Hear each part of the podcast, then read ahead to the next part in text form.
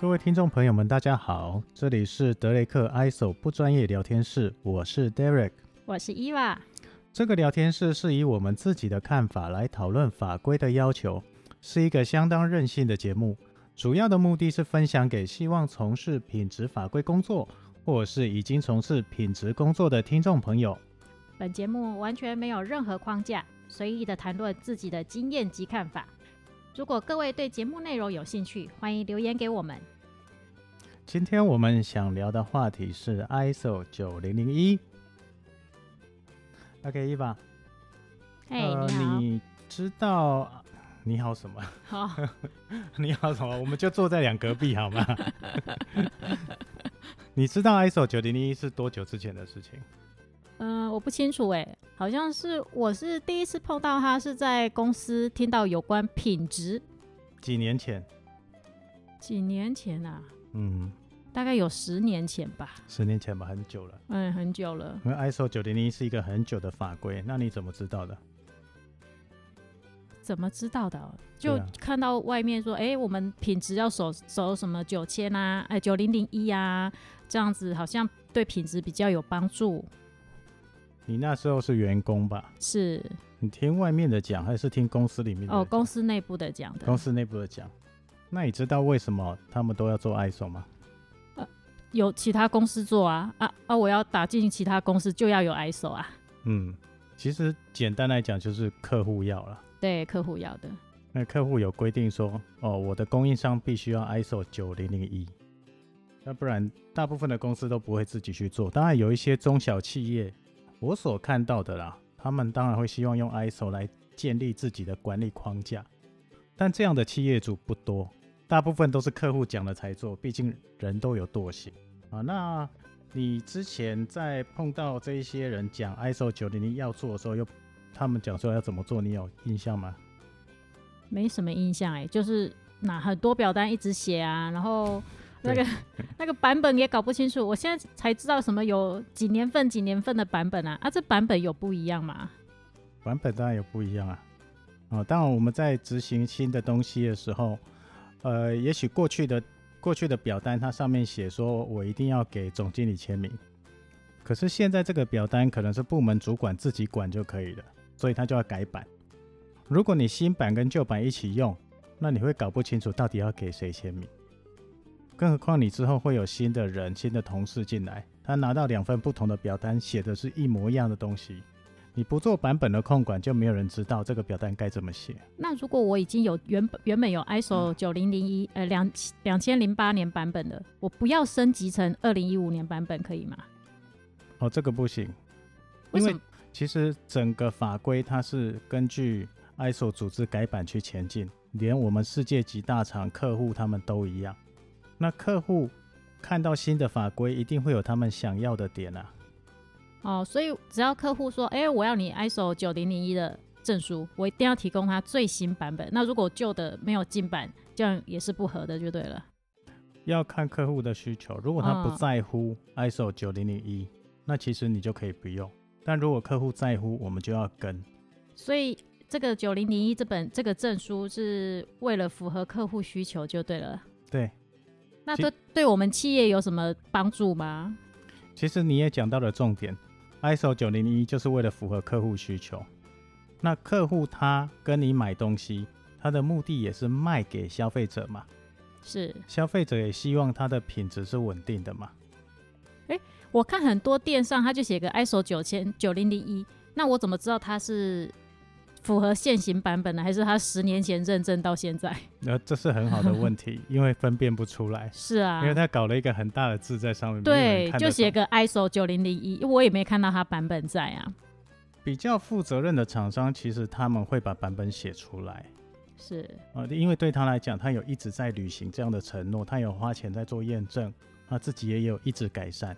所以在现在很多新的网页啊、哦包括世界级大厂，他们都会把一些 ISO 的版本写出来。哦，这证代明我是有在进步的，有在做改善的。哎、对，啊、证明给消费者看。是，但当然，小厂他们可能做到一半就觉得成本比较高啊，哦，符合消费者期待太麻烦啊，或者是有其他成本的考量，或者是他那个产业根本就不需要 ISO 九零零一，那他就会放弃掉，他会采用别的验证方法。那我说这个 ISO 九零零一，它是不是算是基础的一种入门吗？品质的入门还是怎么样？因为您刚刚有说它可以用其他的验证方法去替代，对，是它是一个入门，没有错，哦、所以我就基础拿到它，那我其他不想去做也没关系，也可以啊，也可以啊。就是我符合客户需要我就够了，就对了。当然，我们在经营工厂或者是开店，我们要的也是符合客户需要啊，这才是最终目的嘛。那客户需要要怎么符合？嗯，各种五花八门的客户要求不同，但最至最基本的，我们可以把我们自己的所有产品流程弄成一致。ISO 九零零一就是把我们所有的流程都弄成标准化。那就算是你今天有员工离职了，你再聘请新的员工，他都知道怎么做，你的落程、你的那个断差就不会太大。那我们要怎么把它变成有标准化？这个是一个很复杂的过程了 啊，这因为他要把每一个步骤都细分，而且量身去定做属于你自己的标准化过程。如果你今天拿别人的标准化来你的公司做，那根本都不起来啊。啊、所以一样是自己要建立流程啊，然后让它符合这个规矩就对了。对，当然也有捷径，捷径就是嗯去找顾问，线上的顾问呐、或者是一些集合老师，他们愿意帮助你的。可是我听到很多顾问就只会讲讲条文啊，我也不知道那个他要怎么条文变成我的公司的规矩，那我要怎么去做？哎呀，这个问题比较敏感啊， 说了也不是， 不说也不是。 所以顾问还是会带带着我们去走就对了啦。呃，依照他的职业功能是这样子做，啊没有错了。所以当我对这个 ISO 不了解的时候，找顾问是最快的一部分，这一个条是路这个就是捷径，是但是其实，呃，大概全球的大型企业都会做这样的事情。毕竟，顾问他的工作就是收集一些额外资讯来帮你量身定做。我们工厂里面不会有人特别的每天收集最新的资讯来帮你量身定做，因为每一个职位都有他自己的能力嘛，哦，都有在自己的权限，几乎没有空去收集像研讨会、像法规听证会啦，或者是法规的一些最新的研讨啊，一般公司就不会派人去做这样的事情。啊，这个网络上找得到吗？呃当然，量身定做不会有，哦，但是一些比较统概率概略的一个概念型的，网络上一定都所找以得基到。基本版本是在网络上找到。那我想变成我自己的，还是需要还是需要有比较熟悉的，像顾问啊，那协助我们来把这个执行，就是吧？这个是捷径。当然，如果你自己对法规很熟悉嗯，哦，这前提是法规一定要每一句每一句去看，你不能只是看个大概就去做。那如果你自己对实行法规很有心得，其实还是可以自己做。哦，啊，顾问只是说带着他自己的经验，还有他对法规最新的，也许他跟政府单位有沟通，跟 ISO 组织有直接的沟通，他很清楚这些组织要的是什么，那他来量身帮你定做你可以做到的事情，那通过就会比较容易。是。那如果像我十年前就已经符合两千年版本的那个 ISO 九零零一，那我要进版成二零一五年的话，那这中间有什么差异嘞？哦，这中间差异很大哦。哦，因为过去的版本，我们要知道它的时代背景，以前就是大家都不懂得这个 ISO 九零零一是怎么一回事，所以它给你一个框架，甚至有一些顾问会直接给你一个范本让你去抄。那这个目的都是为了让你直接知道架构是什么，你就去套它的架构。可是，在最新的二零一五年版在强调的是什么？是风险。是很多企业在做的时候，我只知道每天就是做东西出来卖，我那不知道有风险。那我不晓得我哪些东西有风险，必须灌在，哎、必须写在这个章程里面。那必须要把它什么风险管理是吧？风险评估，嘿，那如果我不晓得到底哪些部分要做风险评估的话，顾问有没有什么建议从哪边开始做？这个是全世界导入新条文最大的问号，没有人知道该怎么做，因为不知道你是什么产业。这个部分其实量身定做的非常的多，尤其是你的产业别不同，是有些人做物流，有些人做医药，有些人做化妆品，有些人做电子产业，它的各自风险不同。还有哦甚至做玩具的，哦，那是不是说我这个风险啊，要从我各个流程每一个流程会做出不良品的地方，把它抽出来写风险评估，是这样子吗？这个是目前线上大部分采用的做法，大部是分企业都直接把我现在做的东西拉出来谈风险最快。是但条文的意思其实是告诉你，你从开公司，你的地点，你就要去考量你有没有风险。这地点的风险是关法规吗？还是环境污染？还嗯是不是啊 ISO 九零零一在第一开始，它第四章节就会讲你组织的背景，是你就要去考量到你现在坐落的地点，你是不是在土石流区啊？啊，环境外外外外界环境就是了。对外界环境对你有没有影响啊？是是是。如果今天我是一个新鲜人，我想开公司，我不知道怎么办，我就看 ISO 九零零一，他第四章就问我说，你有没有考虑到自己公司你放在哪里有没有风险，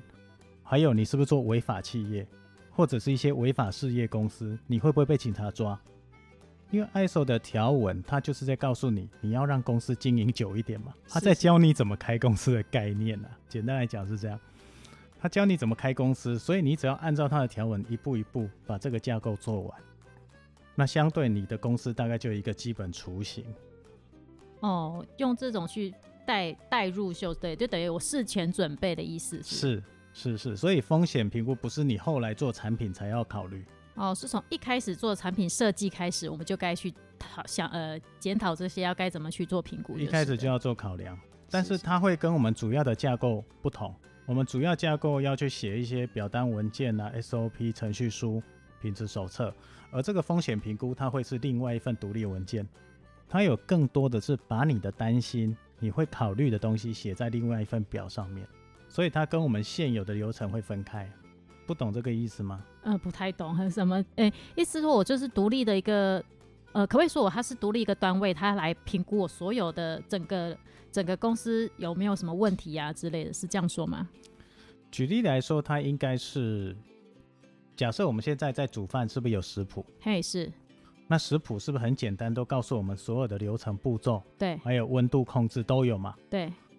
那另外一份白纸就是，注意事项是吧？哎、有点像啊注意事项，我可能在这个步骤会产生什么危险啊、哦，如果你今天你已经对食谱很熟了，那你希望把食谱交给你的小孩，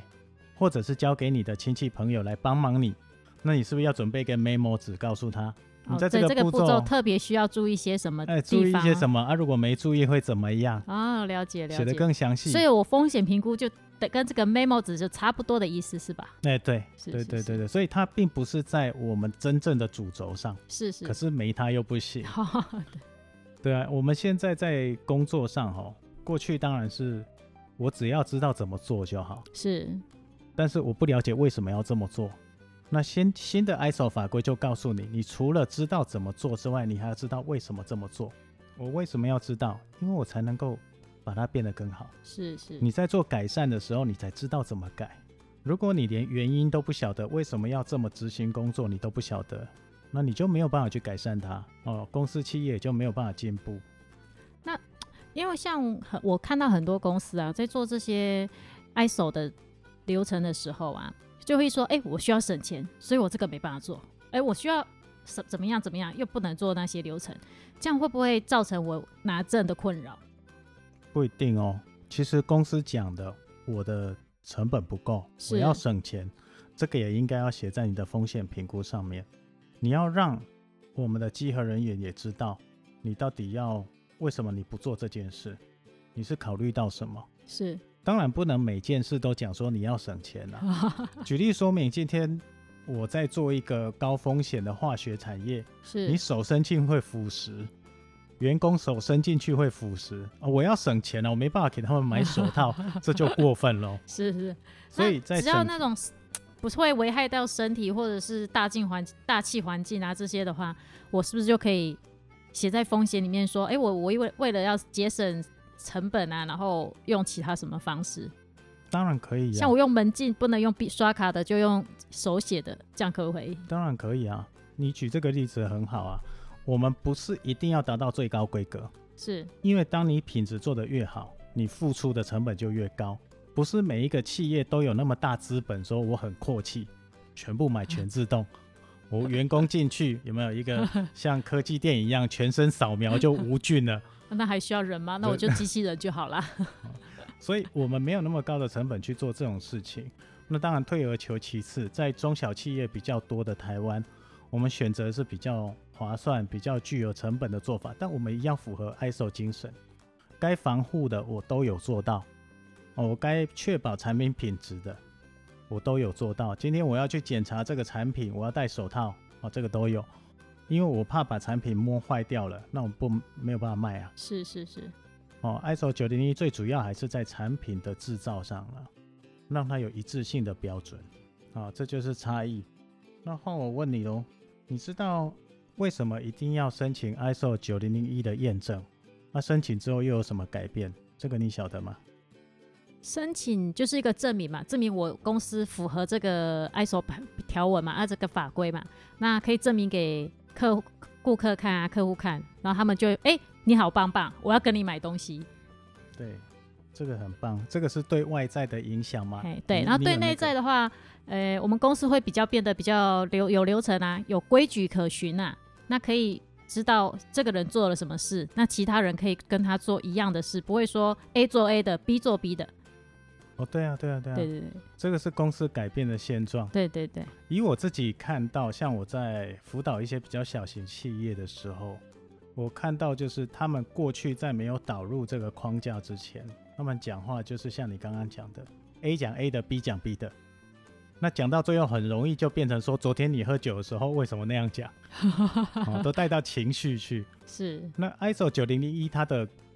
你踏入这个框架的重点就是大家都 focus 在这个议题上面，品质问题、产品问题，或者是公司怎么经营、怎么赚钱，比较容易 focus 在上面。因为在 ISO 的要求里面，我们的会议都要有会议记录嘛。是，人很奇妙的一点是，当你讲话不用负责任、没有记录的时候，就很容易天马行空。你知道，昨天我老婆找我吵架，好生气啊，这种话都跑出来了。可是当你是正式会议的时候，那如果是一个又又是高阶层会议，比比如说像 ISO 里面要求的管理审查，是。哦，这个管理审查哎要做记录老就师，你讲到这样，我想问一下，像我们做这个会议啊，我们一定要有会议记录、纸本记录吗？我录音档可不可以啊？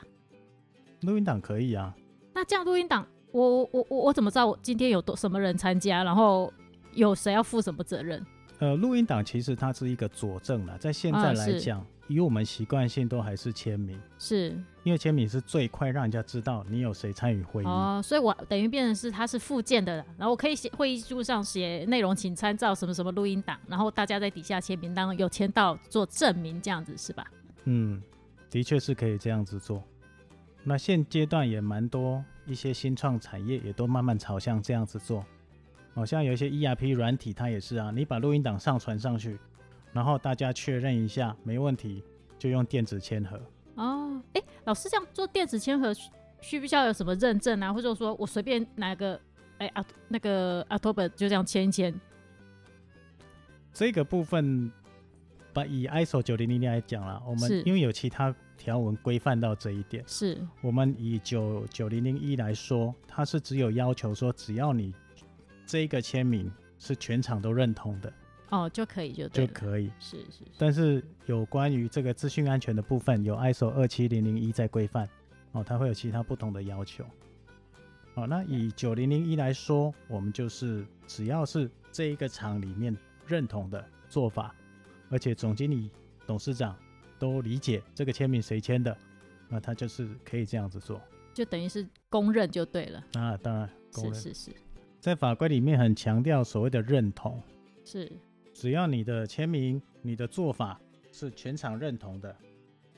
那稽核员来稽核你们就不会有太大的疑问，因为毕竟这个东西拿出来问谁谁都知道啊。哦。那我可不可以列表说，哎，谁谁谁的签名长怎么样？然后如果那个稽核员来，我直接给他对说，哎，这个就是我 A 的签名，这个就是 B 的签名，这个是很好的做法是哦，你让稽核员快速可以知道说你们内部的签名的状况，而且你们有存档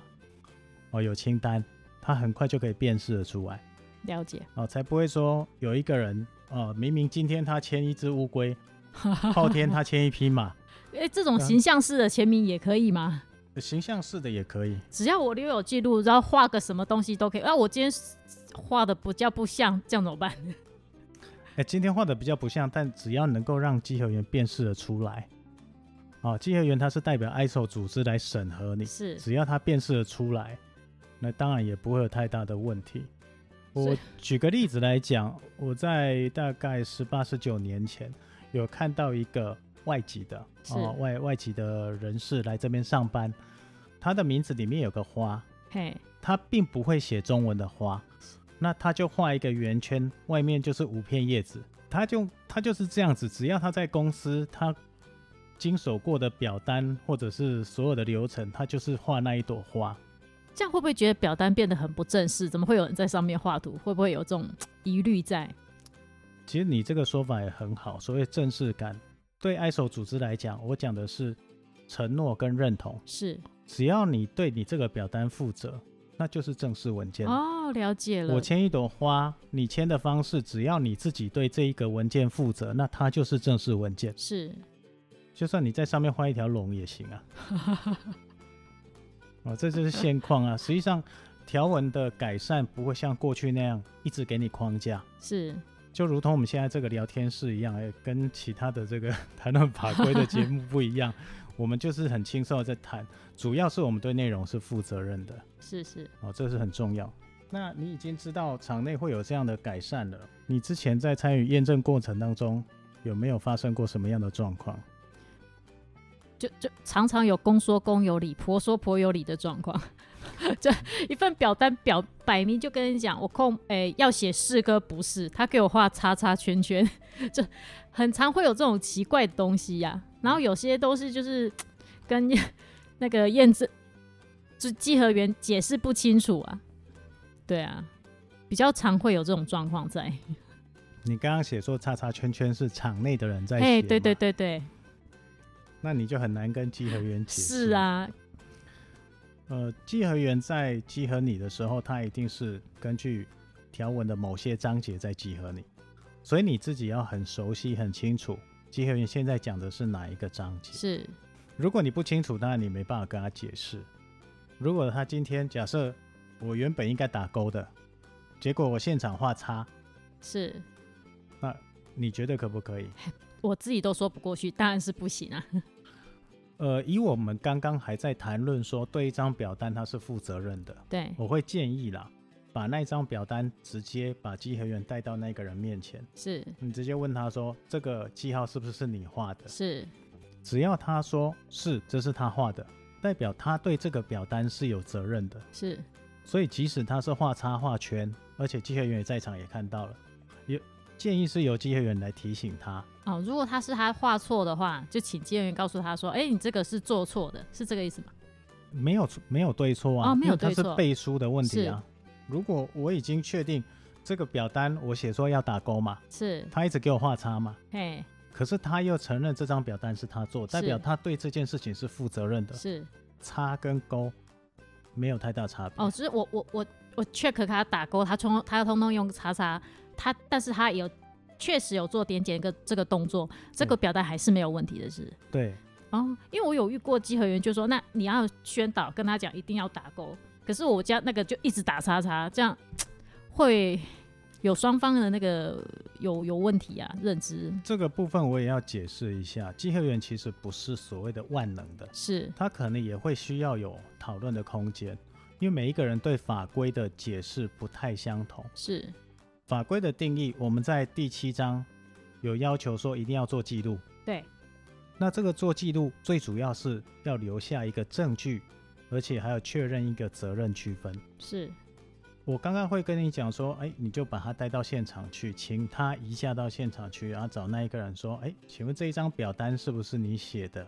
在这过程当中有没有发生任何异常？用是这样的方式来引导现场同仁回答。哦，对啊，这我写的、啊，没有什么异常啊。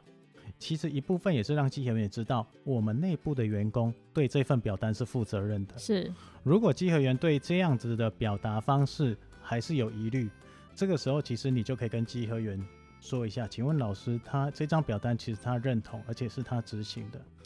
那他符号不同会不会有影响？是那因为三方都在嘛，你就请稽核员也一起讲说他认为的影响是什么。是是，如果他今天稽核员认为说这一张表单你用不同符号有可能误判，嗯，这就是一个风险了、所以如果照如果是照这种情况来说，我还是要跟呃 check 的那些员工讲说，你必须要怎么去做，让大家可以统一辨别这个表单的对错或内容的呃作业内容的话的话哈，就是还是要跟他宣导就对了。就足够的辨识度啦。是你写的东西不能让人家看不懂。啊、要让大家都搞懂就对因了。为法规里面讲的就是你要让大家都清楚，从是上到下都知道这个东西是你做的，你愿意负责任，但你符号也要人家知道。那了解了这件事情其实不会太难执行。是在过去的工作经验当中，我也曾经碰过一位已经五六十岁的呃中中老年， 其实是一位员工啦，是哦，一位同事，他完全没有受过任何教育，他小学只有读到二年级就休学了。啊，那因为人家家庭背景的关系，他自己也知道他智智商不足，是他是自己讲的，我智商就是没有人家高，所以我不会写。他也是会愿意学习去抄人家的符号怎么写，是是更何况他担任的还是上市公司高科技产业的其中一个很重要的站，所以他不是那种中小企业哦，他是在上市公司担任一个非常重要的站，连他都愿意去学习，他也是照抄。我问他说：“你写这个英文，你懂那个什么意思吗？”然后说：“我不知道，我当做画图。只要每一张来，你的流程不要改变太多，你的样式、你的格式一模一样。”我就只是把你们之前要我画的符号再画一次而已。是。其实那个就是 accept accept，就是同意。那那那他怎么确认他做的东西对不对啊？他们有主呃，第一点是他们有屏保单位，所以他们会来抽验。哦，所以他他只是说啊，我这个东西弄完了，我做对了，所以我就签个名，这样的意思啊。对，哦，这这等于是签名画押画押纸的意思。呃，是是 是，他们的所有的流程都是用英文签名，是用英文写 accept，然后才才发到下一个单位。这个是他们设计表单的方式。是可是同时他也训练这一个同仁，他是完全不懂英文，你跟他讲 hello，他都还要想一下。是是 啊，就你能跟他讲的就是台语，哦，他可以理解的就是台语。那这样很很不容易沟通的话，我要怎么去叫他教育训练之类的呢？所以 SOP 很重要，是你要把这个流程完全定下来。当你跟他讲第一次，他听不懂；第二次、第三次、第四次，到第十次，他大概就知道你要什么了。那我在教育训练的那个表单呃跟那个什么 SOP 里面，是不是就要做一些图片啊，让人家看得懂的？嗯、没有错，有蛮多呃，可能是一些世界级大厂，他们现在都慢慢采用图像化，是甚至会用一些影音教学。哦，语音教学啊，语音教学可以当做是 SOP 或是表单的那种程序书吗？当然可以啊。我们在讲这样的流程，其实不限于纸本形所式，以我们哦尤其是改版成二零一五年版之后，慢慢的法规就会倾向，只要你把这一个流程做好，你能够提供给消费者稳定的品质，你什么形式做都没有关系，我只要有讯息出来是正确的就 OK，要方便阅读，方便阅读。哎，而且要具有承诺、负责任的，啊，是正确的资讯，那就没有问题。所以很多企业为了避免麻烦，因为毕竟你从纸本再改成影音或改成其他 ERP 的方式很是困难，所以他们还是会保留纸本的方式。那我可不可以纸本跟影音并行？就哎、诶我现在新改版的用影音啊，或者是什么呈那个形式去呈现，那就还没有改版的就用原本的纸本，这样会不会有有问题在？没有任何问题，但是对你们会产生一个风险，是就是会不会错乱？啊，你们作业哦上会不会是是忘是记去修正旧的东西？你们现在一直在做新的东西，会不会有人在管理版本的问题啊？有没有人这样做？如果没有，大部分公司不会为了转版再专门请一个人来做管理的，哦，所以就会产生资料错乱的风所以险。建议是，如果你要转成另外一形式的话，就是整套一起转过去。用一个专案的方式去做一个哦转换转移的一个动作，是是是是，这样就避免一些呃不必要的错误一直发生。那老师，你对我们这些中小企业呢，还没导入的这些企业啊，有没有什么特别的建议可以给大家？特别的建议没有，普通的建议很 很有，很多吗？ 其实就是要看目标，是，你想得到的是什么。我们导入法规，对消费者来讲，你有导入标准流程，你的产品，我从第一个产品买到第一百万个都是稳定的，那我会比较安心。再来，哎、那如果我像像老师说哈，我们为了导入这个，让我的产品全部都是稳定的，那会不会在这个导入期会很不容易去执行啊？每一家公司都发生这样的事啊，情，是这样，因为它是一个观念的冲突。是以前我们都喜欢天马行空，哦，想怎么做就怎么做， 想怎么做就怎么做，甚至我在呃过去的工作经验或者是辅导经验当中都碰到，有一些人可能前天晚上酒喝多了，今天我想要让这一个产品毛边多一点，或者是也许我要这让样它锐利一点，呃锐利一点、 帅我一点吧色泽漂亮一点，所以我就任意的去调整机台哎、啊、呃甚至有发生一个状况，举例来说，大概在二十年前，哦，在现场，我那时候还是在现场工作的人，董事长呢就晃悠悠的就晃进来，他就走到机台，啊、就走到机台，然后就说，嗯，你这个颜色今天的色泽不是太漂亮哎、来，你那个温度加高五度。不过很有趣的是，在现场操作的技术员是就跟董事长说：“董事长，对不起，我们这个有 ISO 规范，你不能随便调温度。”董事长这个时候很帅气，他也是拍一下自己的脑袋说：“啊，对对对，我们导入 ISO 流程了，不能随便改。”好好，我这个在专案的跟那个总经理讲，这个就是流程。是那你愿意遵守流程？当然，我也分享一下这家公司他们的营业额其实蛮夸张的，哦，一个十几人的公司创造过亿的一个营业额，哇，所以他们遵守流程都是有原因啦，是就是是为了获利啦。是是是哦，，过去有曾经这样的小案例。那刚刚已经讲了，第一个就是你希望自己有产品品质稳定的过程，所以你导入。第二点也是大家最常被要求一点，就客户要嘛。哎、对，有许多条文哦，IATF 一六九四九啦，或者是 ISO 的其他一三四八五两万二都会要求供应商先具备有 ISO 九零零一，那这个是属于客户要求的部分是哦，所以客户要求也要。总归来讲，我们企业主自己本身还是要清楚，我们要导入这个条文，你的目标是什么？是当你目标明确了，在这过程当中，所有的煎熬、所有的成本，你都会咬牙忍下 来。那当你都不明确了，你只是听朋友讲说导 入 ISO 很有用，你就会做得很奶油。我我发现好像大部分都是这种很奶油的状态下在执行这个 ISO，对啊，就一知就就半爱解爱 啊。爱做不做的这样，看起来有人执行 ISO，嗯，那个某某朋友开哎法好拉像利不的，错，对，好像有赚钱的哦。 呃这今年法拉利又换掉，哎，本来一台红的，现在换一台黄的，好像做 ISO 会赚钱。啊，可是自己做下去，觉得钱先花很多呢。对对对，一听报价，哇，辅导几十万、上百万，然后验证又几十万的是啊，哦，所以这种情况啊，在一知半解当中很容易发生，而是目是标也根本不清楚，所以会建议这一些中小企业的企业主或者是高阶经理人，能够先清楚我们导入法规的重点到底是为了我们建立自己的商誉，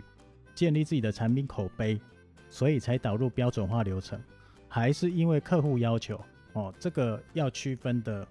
很明确。那当你在投入这样的成本跟付出的时候，才不会产生太多的疑虑跟杂音是。啊。这个是给中小企业的建议。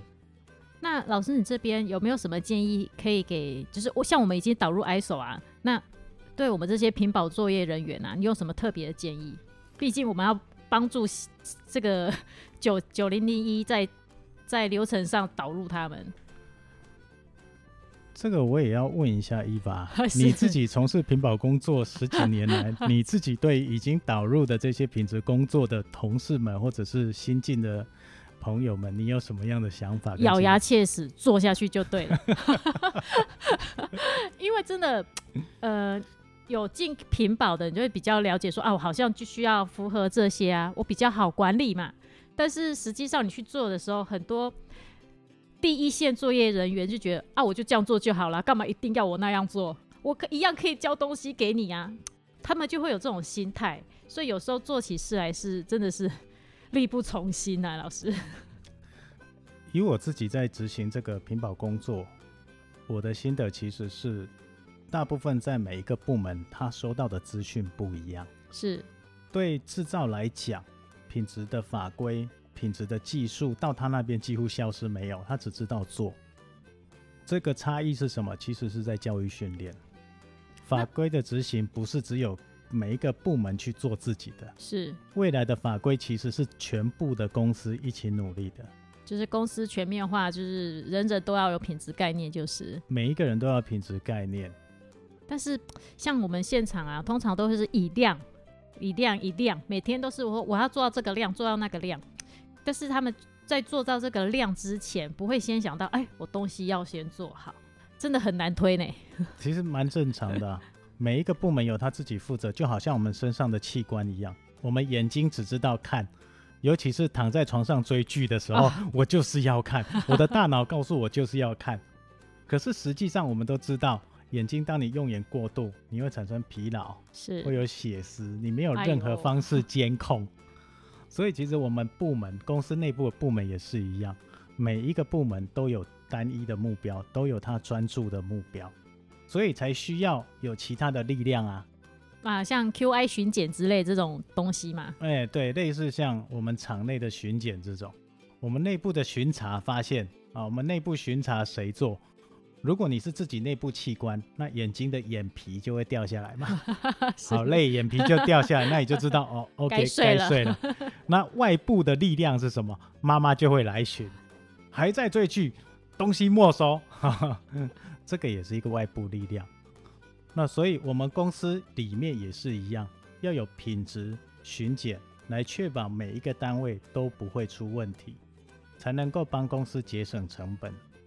啊，毕竟你如果一直长期在做不良品，销售出去，影响的不只是被退货的问题，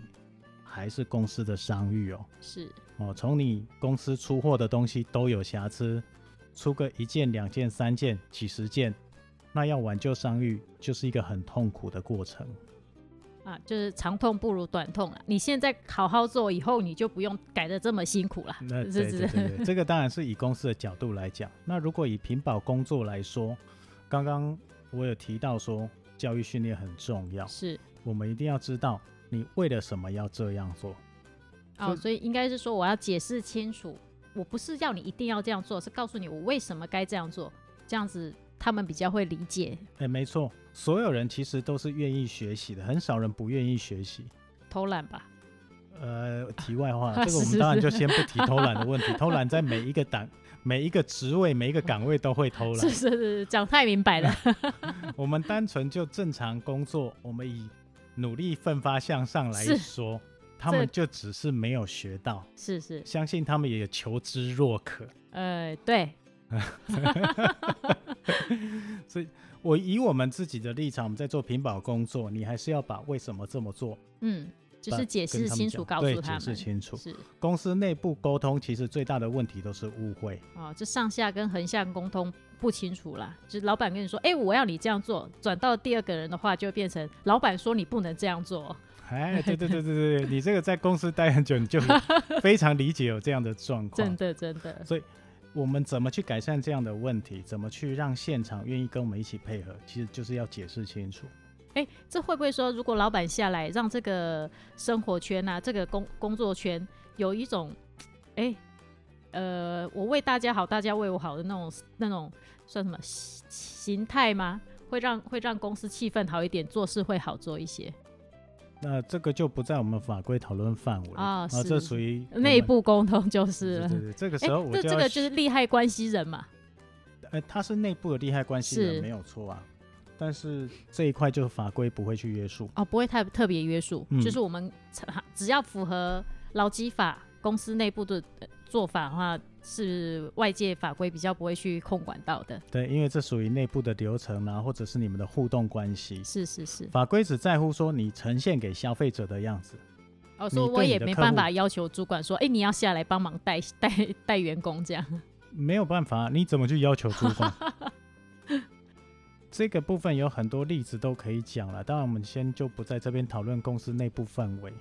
因为这样子我才有本钱再开下一个节目 嘛。啊，是是是， OK，好，那我们今天谈论简单谈论 ISO 九零零也差不多了啊，节目到这边结束。如果听众朋友们对我们这样的聊天方式有任何的想法以及建议，欢迎留言告诉我们。谢谢大家。